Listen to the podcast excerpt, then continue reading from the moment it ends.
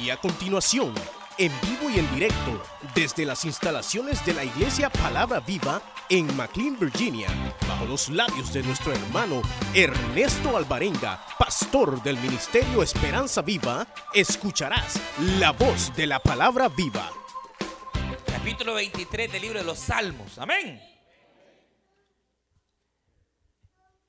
Y dice la Biblia, vamos a leerlo de manera antifonal.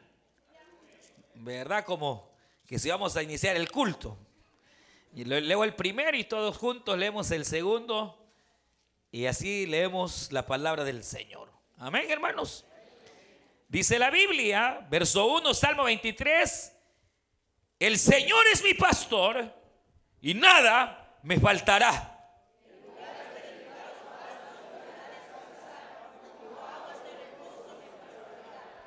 Confortará mi alma me guiará por sendas de justicia, por amor de su nombre.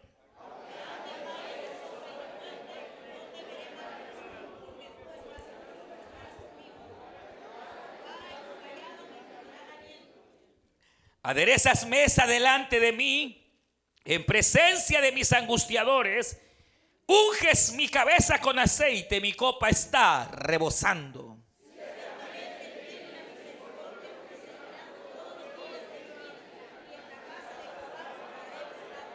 Aleluya. Gloria a Dios. Diga, gloria a Dios. Gloria a Dios. Bendito el Señor para siempre, hermanos. Pueden tomar su asiento.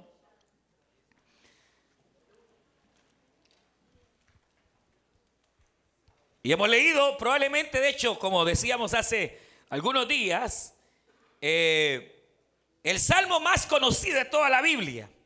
De todos los 150 salmos, Salmo 91, Salmo 23 están siempre como en la cúpula eh, eh, de los salmos que la gente más identifica, que usualmente, hermanos, uno, eh, aún de memoria, yo sé que usted se puede este salmo, pero que solamente, hermanos, es un reflejo de una verdad que yo quiero, yo quiero señalar. Dos cosas esta, esta, esta tarde.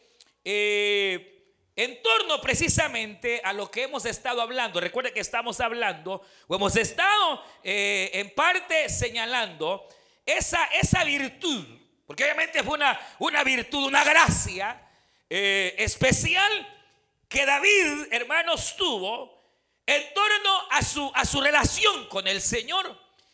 Hemos estado hablando de que a David Dios le abrió puertas y Dios, hermanos, eh, se glorificó de una manera tan grande en la vida de David que incluso Dios hizo cosas que con nadie más las ha hecho, sino eh, con David.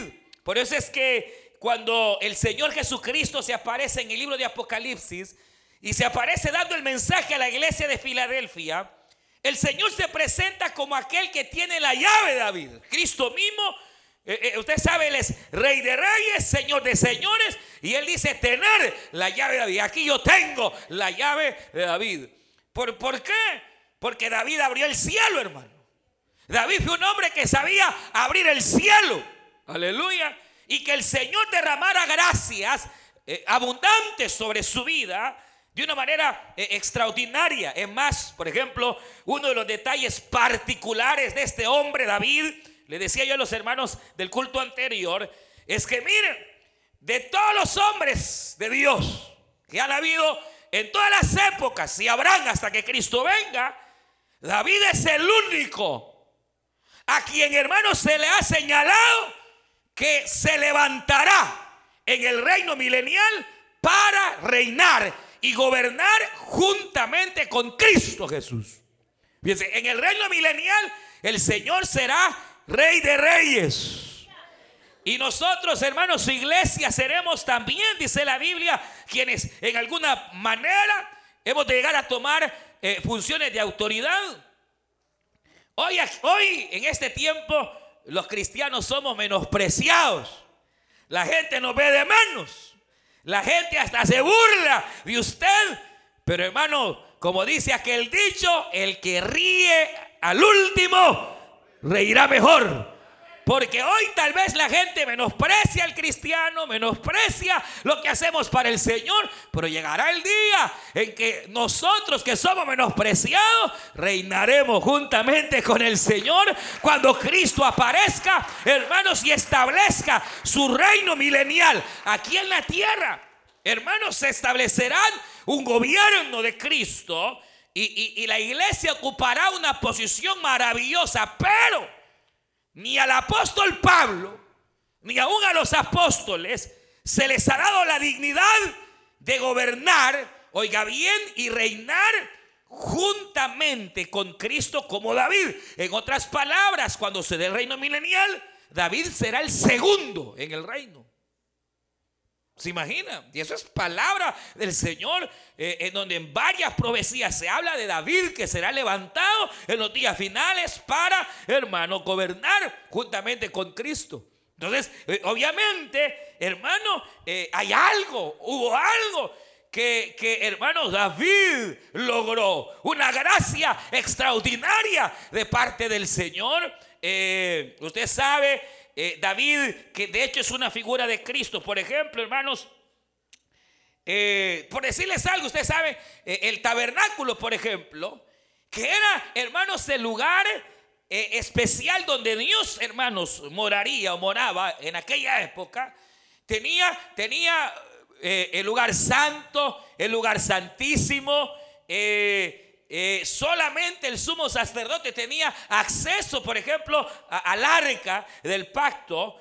Y, aquella arca estaba en una tienda como de campaña, pero habían tres cortinas eh, eh, que dividían las diferentes partes. Estaba el patio donde todo el mundo entraba, pero después del patio venía el lugar santo, donde ahí solamente entraban los sacerdotes. Pero luego estaba el lugar santísimo, que ahí solo entraba el sumo sacerdote una vez al año. Pero David, cuando estableció el tabernáculo de él, de David, hermano, quitó las cortinas y él mismo metió el arca.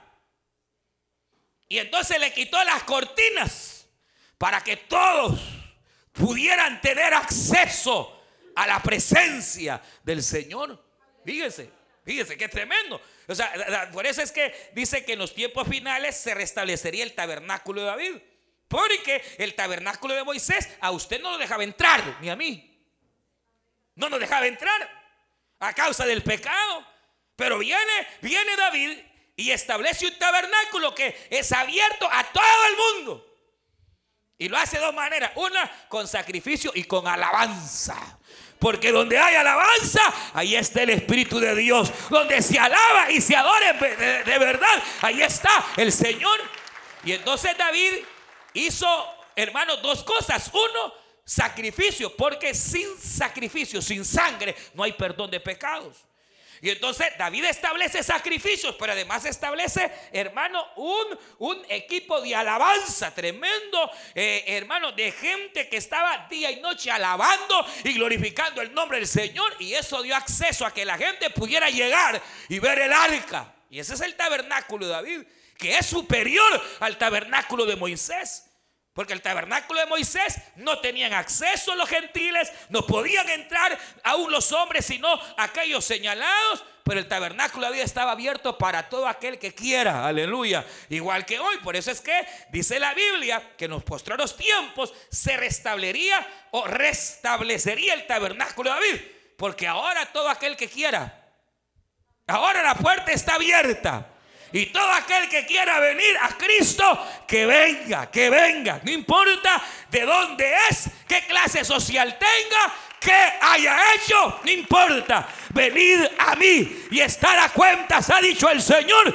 Y aun si vuestros pecados fuesen rojos como la grana, serán emblanquecidos como la lana o la nieve, ha dicho el Señor.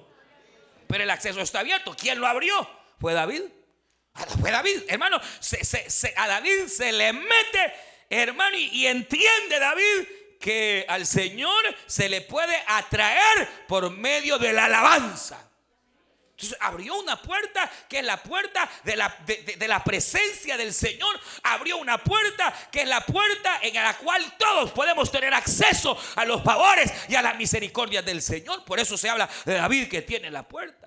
La, llave que abre, que abre la puerta. Y hemos estado hablando de, varios aspectos, hermanos, en la vida de David, que, tuvo David para, obviamente, tener ese acceso. Pero hay, hay, varios detalles, y, dos sobre todo, que son los que quiero señalar. Uno de ellos, hermanos, es que recuerde, y lo decíamos la vez pasada, pero quiero volver a retomar esta realidad. David, hermano, era, era un hombre que era ungido. Ungido. Pero es el único, el único, en toda, en toda la, particularidad, hermano, eh, eh, eh, de, los hombres de Dios, que no fue ungido una vez, sino tres veces. David recibió tres veces la unción. Tres veces. Usted recordar cuando era, era un mancebo, cuando tenía más o menos unos 15 años, que llega hermano Samuel, y usted conoce la historia, eh, Saúl va a ser desechado delante de Dios, no de su posición, porque él iba a seguir siendo rey, aunque desechado.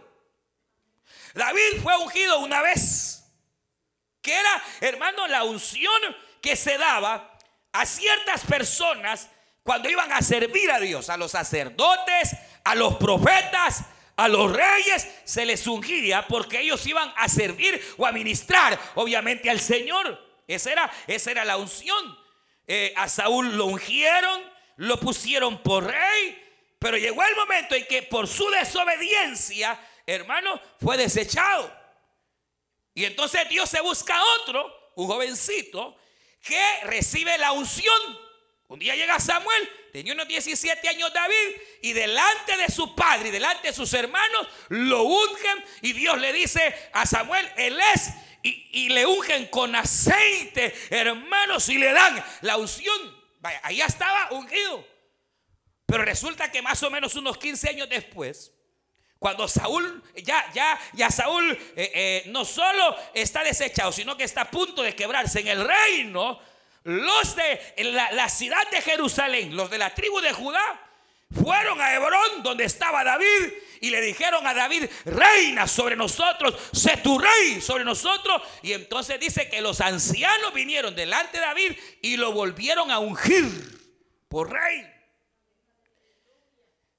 Tres años después, ahora David ya reinaba en Hebrón, pero tres años después, hermano, Saúl muere.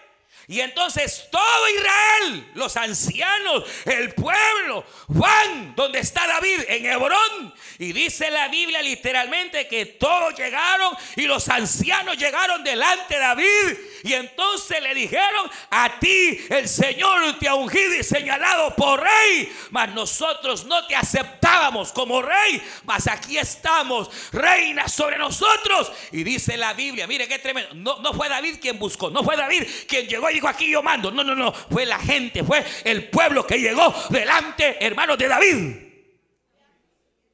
Porque un verdadero siervo no busca. Aleluya. ¿Sí? Como cuando usted dice, hermano, ¿y será que usted está eh, preparado para tal cosa? Cuando la persona, ah, yo creo que sí puedo. Ese no puede. Un verdadero hombre de Dios, una mujer de Dios, cuando usted le dice, ¿usted cree? Mire que yo crea. Yo no, hermano, pero si el Señor me ayuda, esa es otra cosa. Pero hay gente abusiva. Más cuando vienen los llamados. ¿Y por qué no me ponen a mí? Tanto tiempo que he estado aquí sirviendo. Y a otros ponen. Por eso no lo ha puesto el Señor. Hasta que aprenda. David no buscó.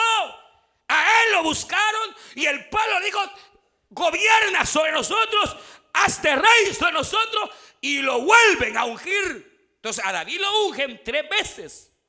Es el único personaje en la Biblia que han ungido tres veces. Ahora, la cuestión es esta, que lo que pasa en David, que lo ungen tres veces, hermano, iba a ser una figura de lo que sucedería en la vida de todo aquel creyente en la dispensación nuestra. Recuerde que David es una figura no solo de Cristo, sino de la iglesia.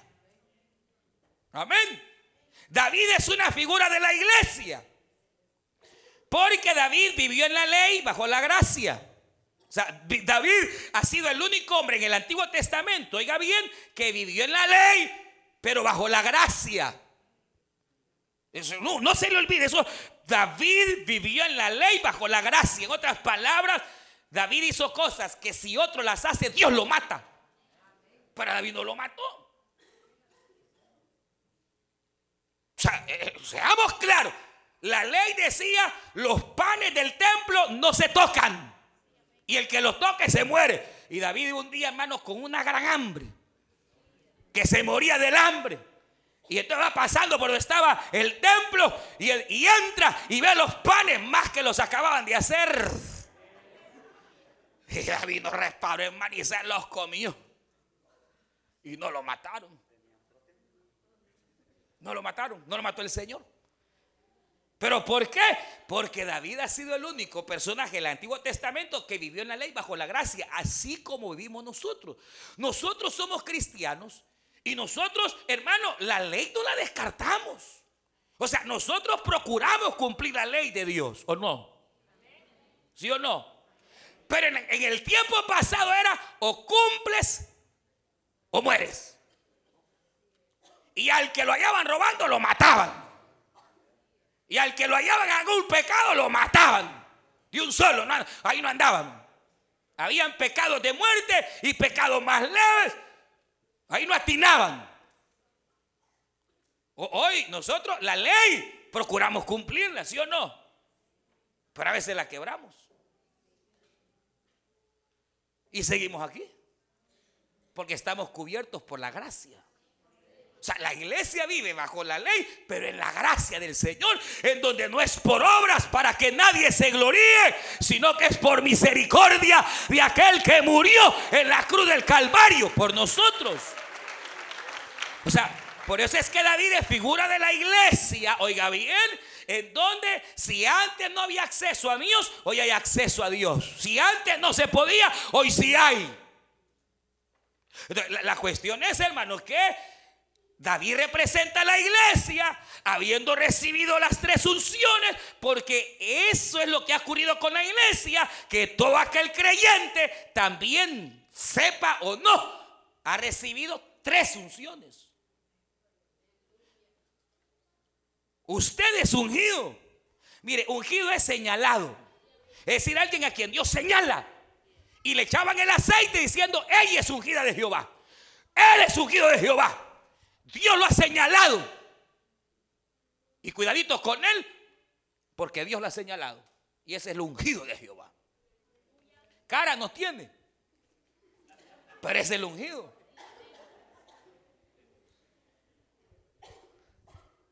¿Cuántos ungidos hay? No sabe, a ver, ni, ni cree, ni amén, dice. Pero mire, la Biblia dice, San Juan dice, vosotros tenéis la unción del santo vosotros tenéis la unción del santo.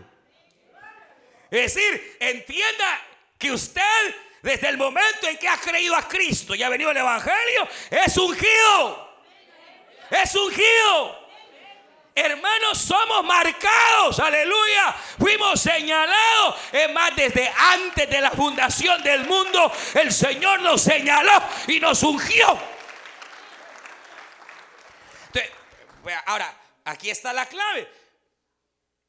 Eh, se ungía en la Biblia a tres clases de, personas o en tres circunstancias. La primera era la unción de leproso.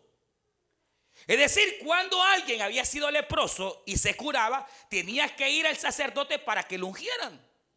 Y entonces llegaba delante el sacerdote y el sacerdote lo lavaba y luego lo ungía y lo declaraba ungido porque ahora ya no era leproso, ahora era sano. La lepra era prácticamente incurable, pero hubo casos en los cuales hubo quienes se sanaron. Y cuando estos eran sanados, hermano, eran ungidos por el sacerdote. Y entonces, ¿qué relación tiene esa? Que usted y yo fuimos leprosos. Porque la lepra en la Biblia representa el pecado. Entonces, si la Biblia representa en la Biblia la lepra el pecado, quiere decir que todo ser humano ha sido manchado con el pecado, que es incurable. Casi. Casi incurable. El pecado es casi incurable. El pecado es casi incurable, imposible de curar. Dice la Biblia, ¿con qué quitará el pecado? Se podrá lavar con lejía esas manchas. Se podrán lavar en el río. No se puede. ¿Habrá agua que pueda limpiar? No. Solo la sangre de Cristo, dice la Biblia, nos limpia de todo pecado. Entonces, entonces eh, la lepra es figura del pecado, que es casi incurable, pero sí tiene una cura. Cristo, su sangre preciosa. Entonces, igual que aquellos leprosos de aquella época, leprosos éramos. Pero vino el Señor y nos lavó con su sangre. Esa es la unción de leproso, en donde leprosos éramos, pero ya no, ya no, ya no. Antes por eso, hermano, usted sentía hasta que brujería le habían hecho.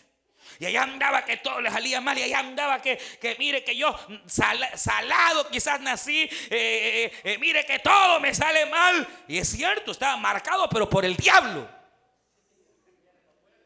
Porque, mire, todo aquel que no tiene a Cristo es maldito, dice la Biblia.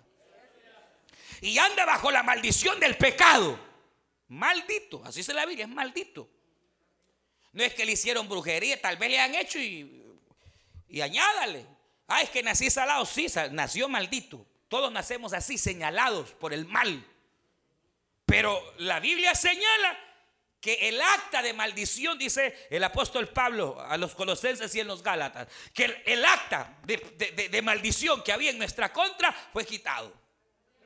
Y fue clavado en la cruz del Calvario. Aleluya. Él que no hizo pecado, no cometió, se hizo pecado.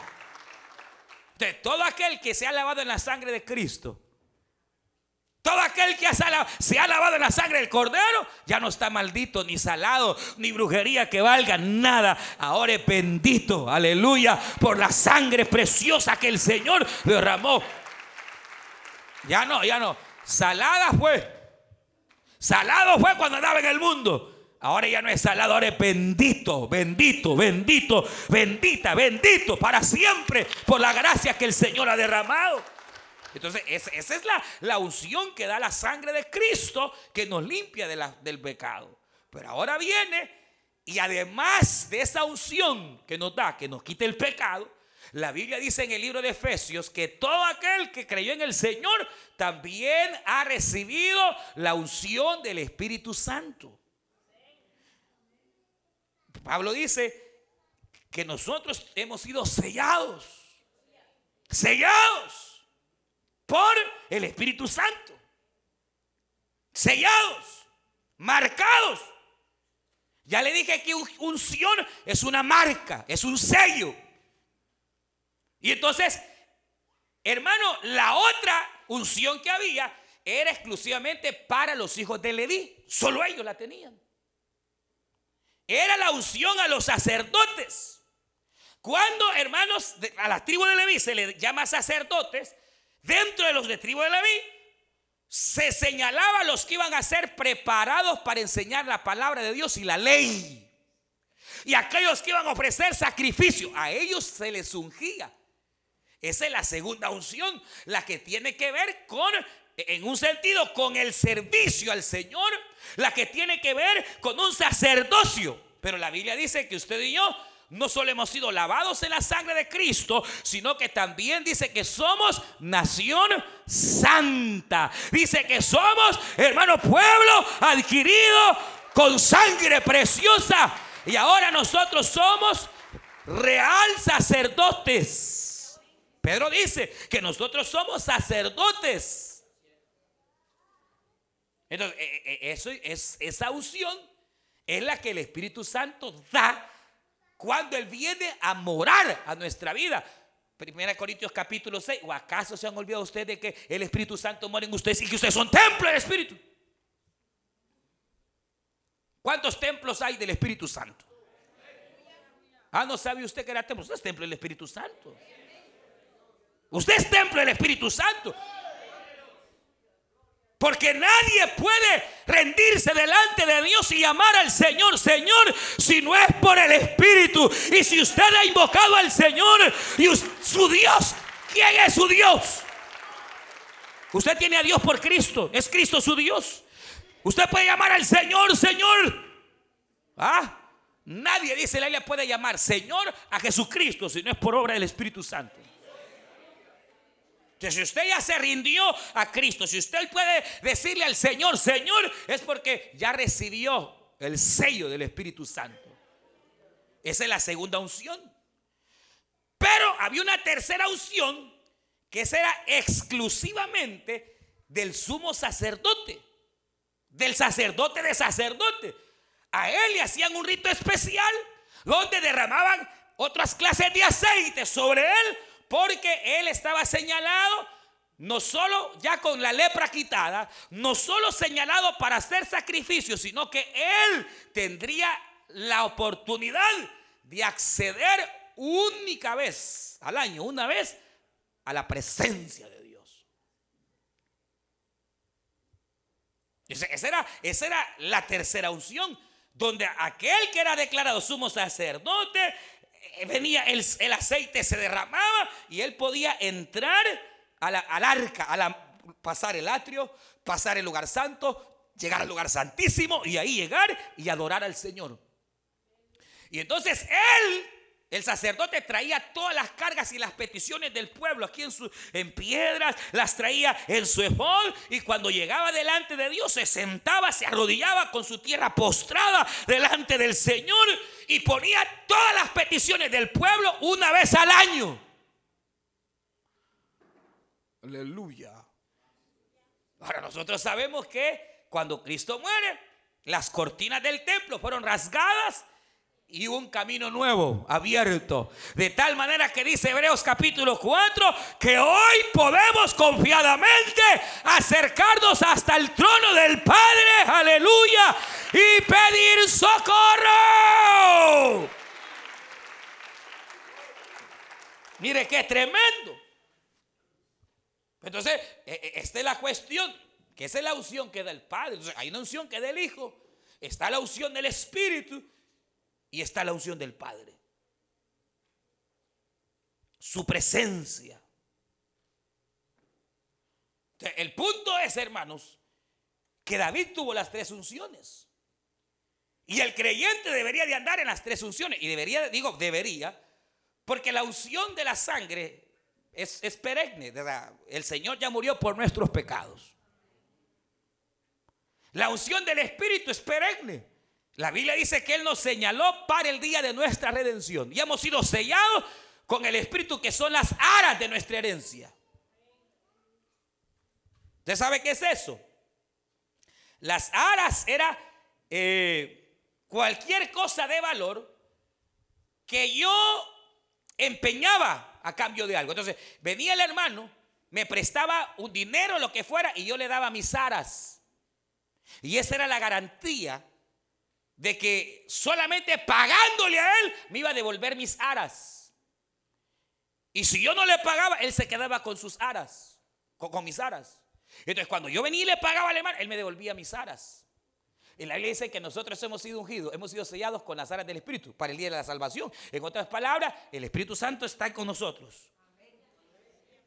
Para que cuando la trompeta suene, aleluya, la deuda que teníamos, ahí va. Como nosotros no la podemos pagar, Aleluya. Usted no la puede pagar, ni yo la puedo pagar. El único que la pudo pagar es Cristo, aleluya. Y entonces las aras es el Espíritu. Y el día en que Cristo venga, nos vamos con Él. Y Él vuelve a tomar lo que es de Él, que es su Espíritu. Amén. Amén. Claro, claro. Pero está la tercera unción. Que esa no todos los cristianos la tienen. Porque esa unción no es un regalo, es un derecho. Las demás son un regalo, Dios las da por gracia, misericordia. ¿Cuál es la unción del Padre? Es la presencia de Dios, verdadera, en la vida. Y esa no todos la tienen. La mayoría de cristianos no, mano. Pero es que no ven ni una.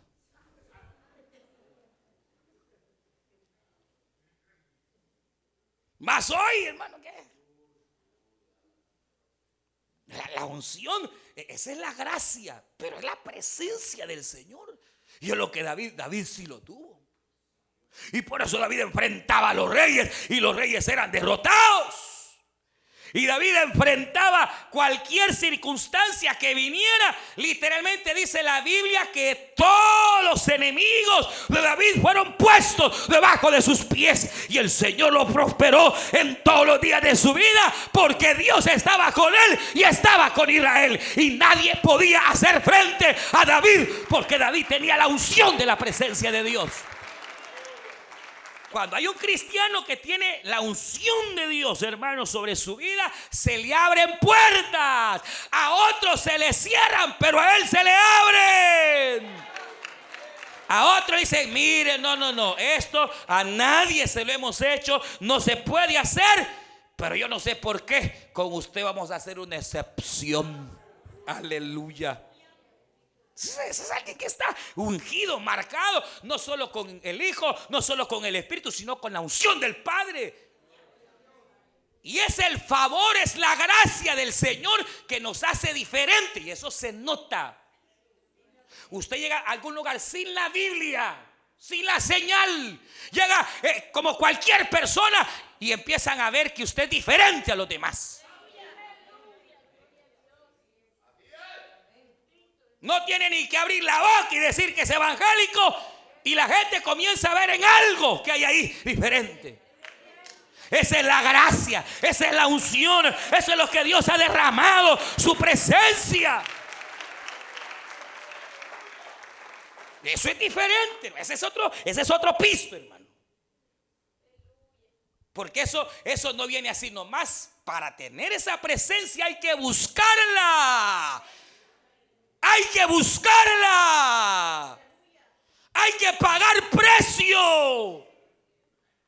Porque así como hoy se tiene esa presencia de Dios, esa tercera unción, se puede perder. Y David la perdió. Todos los enemigos de David puestos debajo de sus pies. Pero viene el diablo. Le puso una vieja chulona. Y aquel que era boca abierta, hermano, o más bien ojos abiertos. Usted sabe perfectamente. David, pecó delante del Señor. Comete un pecado atroz. No solo, no solo adultera, manda matar al marido de la mujer.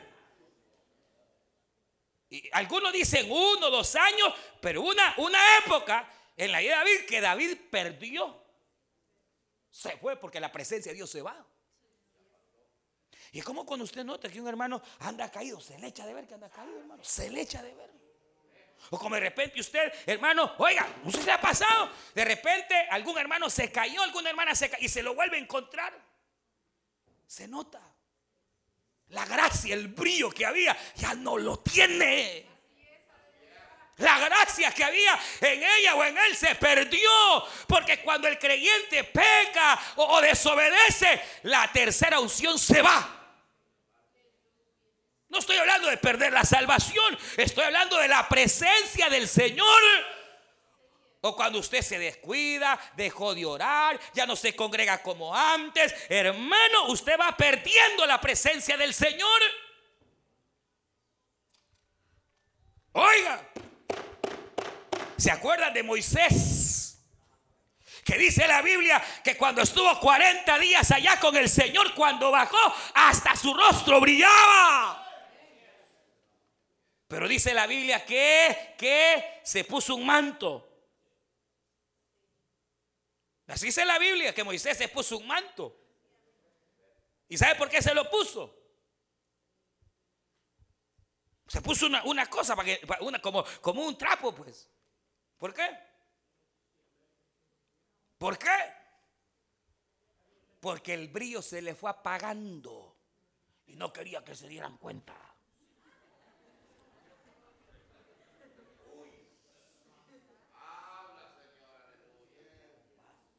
Eh, eh, lo, iba perdiendo, lo iba perdiendo. Y como lo iba perdiendo, hermanos, en lugar de irse a buscar al monte otra vez,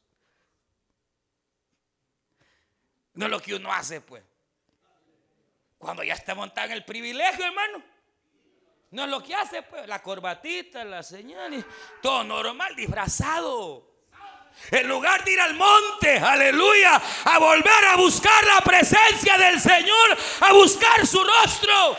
Claro, es más fácil disfrazarse, ponerse máscaras, las mil caras, el mil máscaras le llaman. En lugar de ser sincero y de ser sincera e ir al monte de Jehová a buscar la presencia del Señor. Yo sé que yo sé que a usted le ha pasado, pero pero hermano, cuando está la unción de Dios y uno sabe que tiene la unción de Dios y uno sabe que tiene la presencia del Señor, hermano, las puertas se abren. Acaba de llegar al trabajo y le empiezan a ascender y dice, bueno, ¿y este qué? Dice, sí, acaba de venir ya el patrón hasta más que a mí le paga. Y ahí se empiezan a ganar los amigos de gratis. Los enemigos comienzan, hermanos, a salir y empiezan ahí de, de gratis. Pero es porque está la gracia del Señor ahí, hermano. Mira, el que tiene esa gracia, hermano, se le abren, se le abren las puertas, se le abren, se le abren las puertas. Pero, pero ahí está, esa, es la primera cuestión. Así que hoy vamos para largo, hermanos. Pero la cuestión es que eh, eh, David tuvo la unción, la presencia del Señor y la pierde. Pero la volvió a recuperar.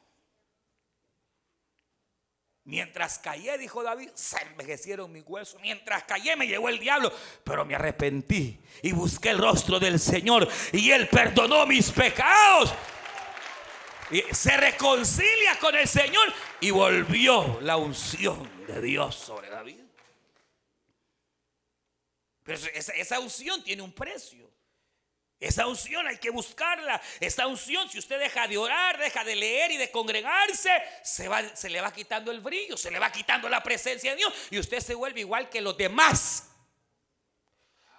Un ciudadano común y corriente. Y así como echaron a todos de la compañía, ahí va usted también envuelto.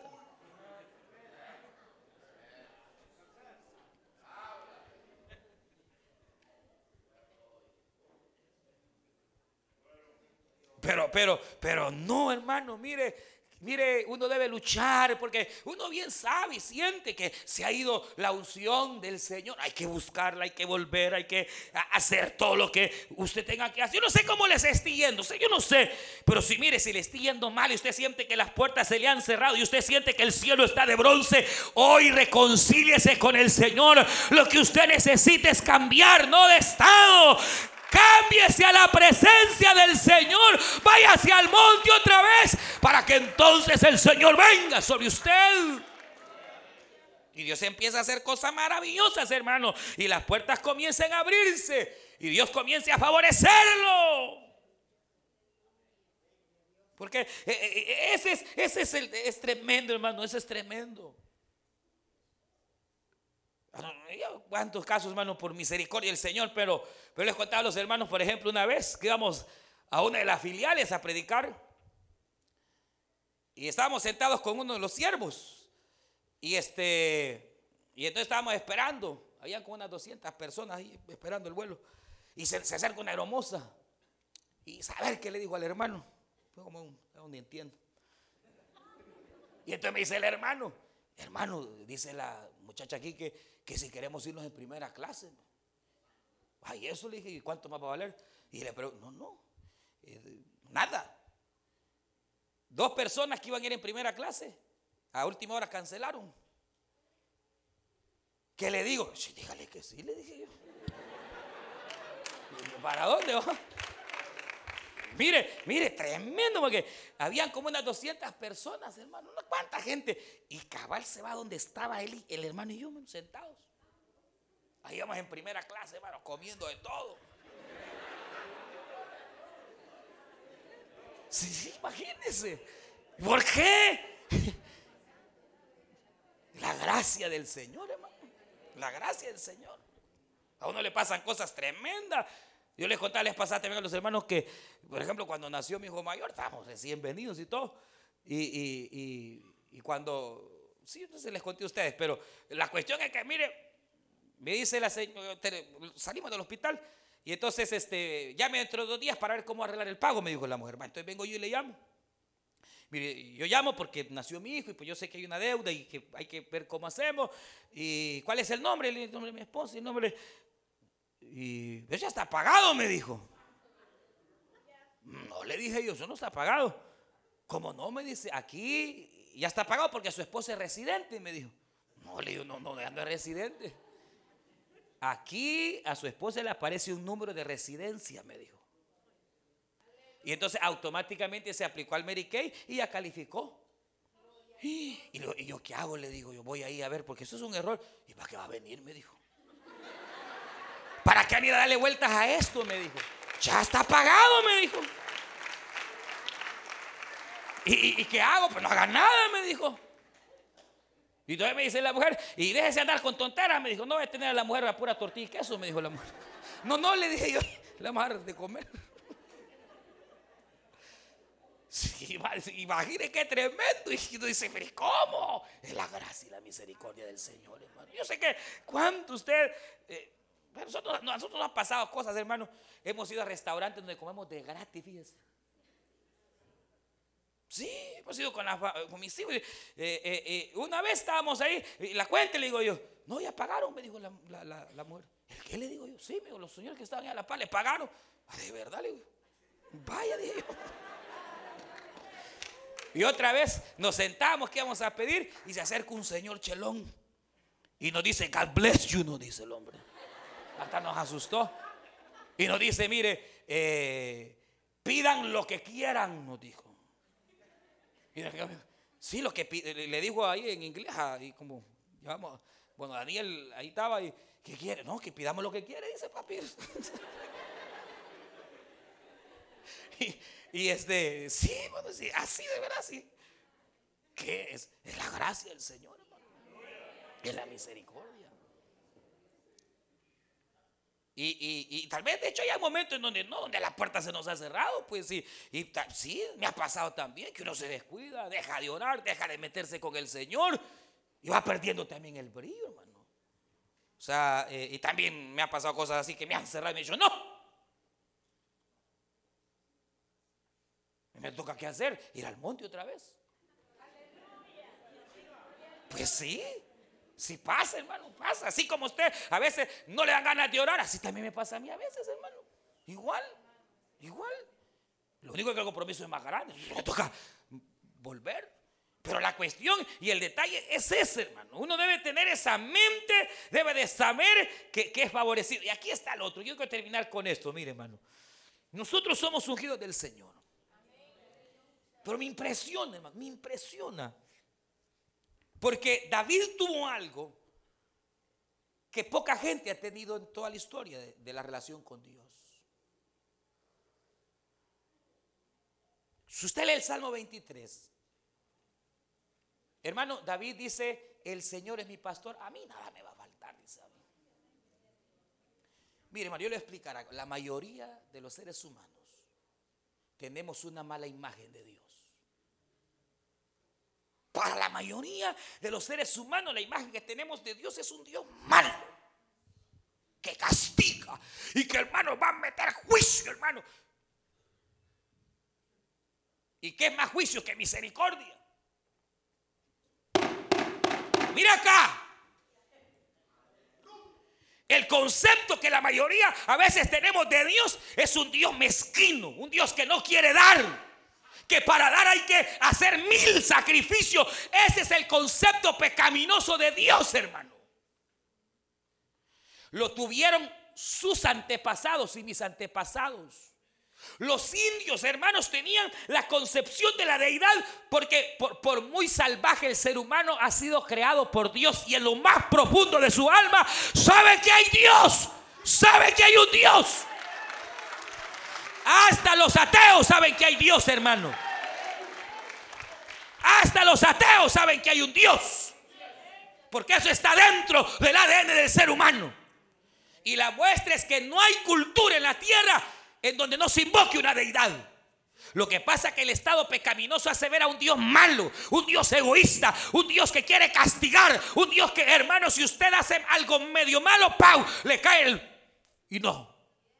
Por eso, hermano, la concepción era que para las deidades había que matar gente, había que, hermano, hacer cuantas cosas, porque la imagen esa de Dios e, es, es una imagen distorsionada. Por otro lado, casi todos en alguna manera venimos a relacionar nuestra imagen de Dios. Mira acá, con la relación que pudimos haber o no tenido con el Padre terrenal. mire, oiga bien, la mayoría o tenemos el concepto de un Dios mezquino o tenemos un mal concepto de Dios como Padre porque casi siempre relacionamos la paternidad divina con la paternidad terrenal. Y entonces, si a usted su padre le abandonó o lo abandonaron o no tuvo tata, usted cree que Dios es igual. Que Dios es malo y que, y que un día lo va a dejar, pues sabe algo, le tengo buena noticia. La Biblia dice que Dios no es hombre, aleluya, ni hijo de hombre para arrepentirse de aquello que Él ha prometido. Aquel a quien Dios ha amado lo va a amar hasta el final. Y aunque seamos infieles, Él permanece fiel por amor de su nombre aunque tu padre y tu madre te dejaren, con todo Jehová te recogerá. Dios no es hombre, hermano. Pero nosotros asociamos, hermano, eh, eh, eh, en nuestra comunión, nuestra relación con Dios, como el trato. Y si, su padre fue una bestia, de esas bestias que hay, porque hay hombres bestias, hermano que hasta patadas agarran a sus hijos, son bestias. O a la mujer. Y hay leonas también.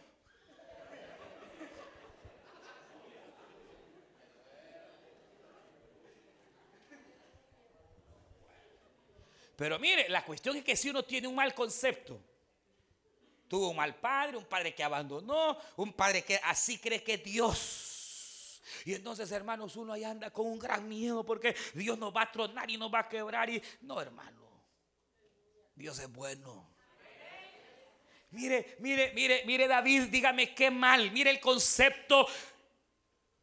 Mire el concepto que Dios, hermano, se había puesto en el corazón de David. El concepto de David de Dios, ¿cuál es? Un padre que provee, el Señor es mi pastor y nada me faltará. Él me va a proveer, me dará pastos delicados. Mire, dice, me dará aguas para reposar. No me va a dejar morir de hambre. Puede que de vez en cuando me quiera apretar, aleluya, pero no me va a dejar morir de hambre. Él me hallará pastos delicados. Me dará descanso. Cuando yo esté afligido, Él comportará mi alma. Él me va a guiar por los caminos de justicia y aunque a veces tenga que pasar el valle de la sombra y de la muerte, donde la comadre me dejó y el compadre me dejó, y aquel hermano que decía que eh, me iba a apoyar me abandonaron, con todo el Señor estará conmigo, aleluya. Y tu vara y tu callado me darán aliento y fortaleza. Cuando ande en mis desiertos, cuando ande en mi momento de flaqueza, Él me va a dar de comer. Cuando los demás me acusen y los demás me, abandonen, Él levantará mesa y me dará comida. Y aquellos que me han deseado mal, en lugar de ver mi mal, verán mi bien, porque en la presencia de los que me angustian, el Señor me dará de comer. Unges mi cabeza con aceite mi copa rebosa. ¿Cómo anda su copa, hermano? Anda así por descuidada, por descuidado, no porque Dios no quiera llenarlo, hermano. Yo voy a finalizar, pero hermano, David sí conocía a Dios. David no podía esperar el mal de Dios, nunca. David sabía que de Dios siempre viene lo mejor. Ciertamente el bien y la misericordia me rodearán. Algunos días, cuando ande bien, cuando cubra la reunión, cuando cumpla con mi privilegio, ahí me... No, pero cuando no lo cumpla, no. Y cuando les vaya menos. Y Dios no lo permite y caiga, peor. No. La Biblia dice todos los días de mi vida me rodeará el bien y la misericordia de Jehová todos los días de mi vida. ¿Qué espera usted de Dios, hermano? ¿Qué espera usted de Dios? ¿Qué espera? Que lo mate. ¿Qué espera de Dios? ¿Por qué no lo busca en sus problemas? ¿Por qué cuando vaya no va delante de Él? ¿Qué concepto tiene usted de Dios? ¿Qué concepto tú tienes de Dios? ¿De un Dios malo? ¿De un Dios mezquino que para que dé hay que, hay que hacer cuando... No, no, Dios es bueno. Para siempre su misericordia. Lo que pasa es que conocemos mal a Dios, hermano. Tenemos una mala imagen de Dios. De juicio. De, sí, a veces uno presenta esa imagen. Y es cierto, Dios es fuego que consume. Pero también es misericordia.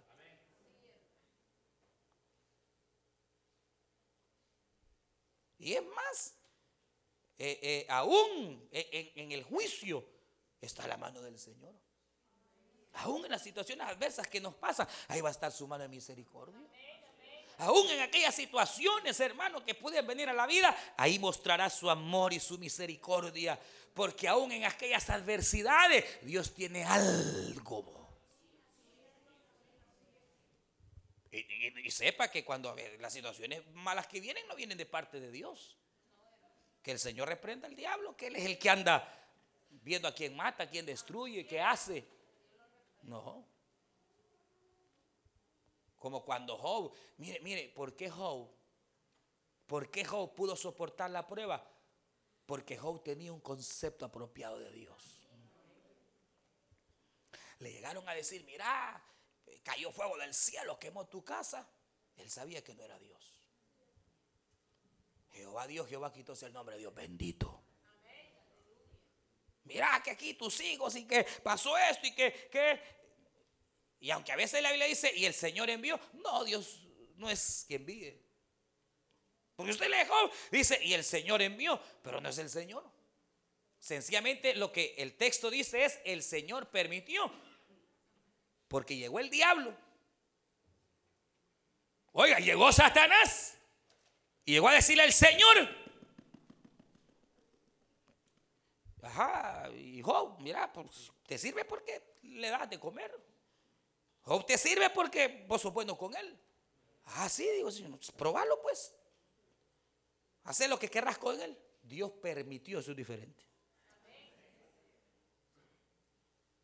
Pero es más, ¿Sabe por qué Dios permitió todas las pruebas en Job? ¿Sabe por qué Dios permitió todas las pruebas que vinieron a Job?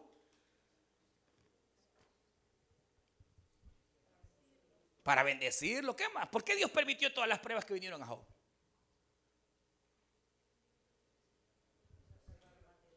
¿Ah? ¿Por qué cree usted que Dios permitió todas las pruebas que le pasaron a Job? ¿Por qué? ¿Por qué? ¿Sabes por qué? Porque Dios sabía que Job no le iba a fallar.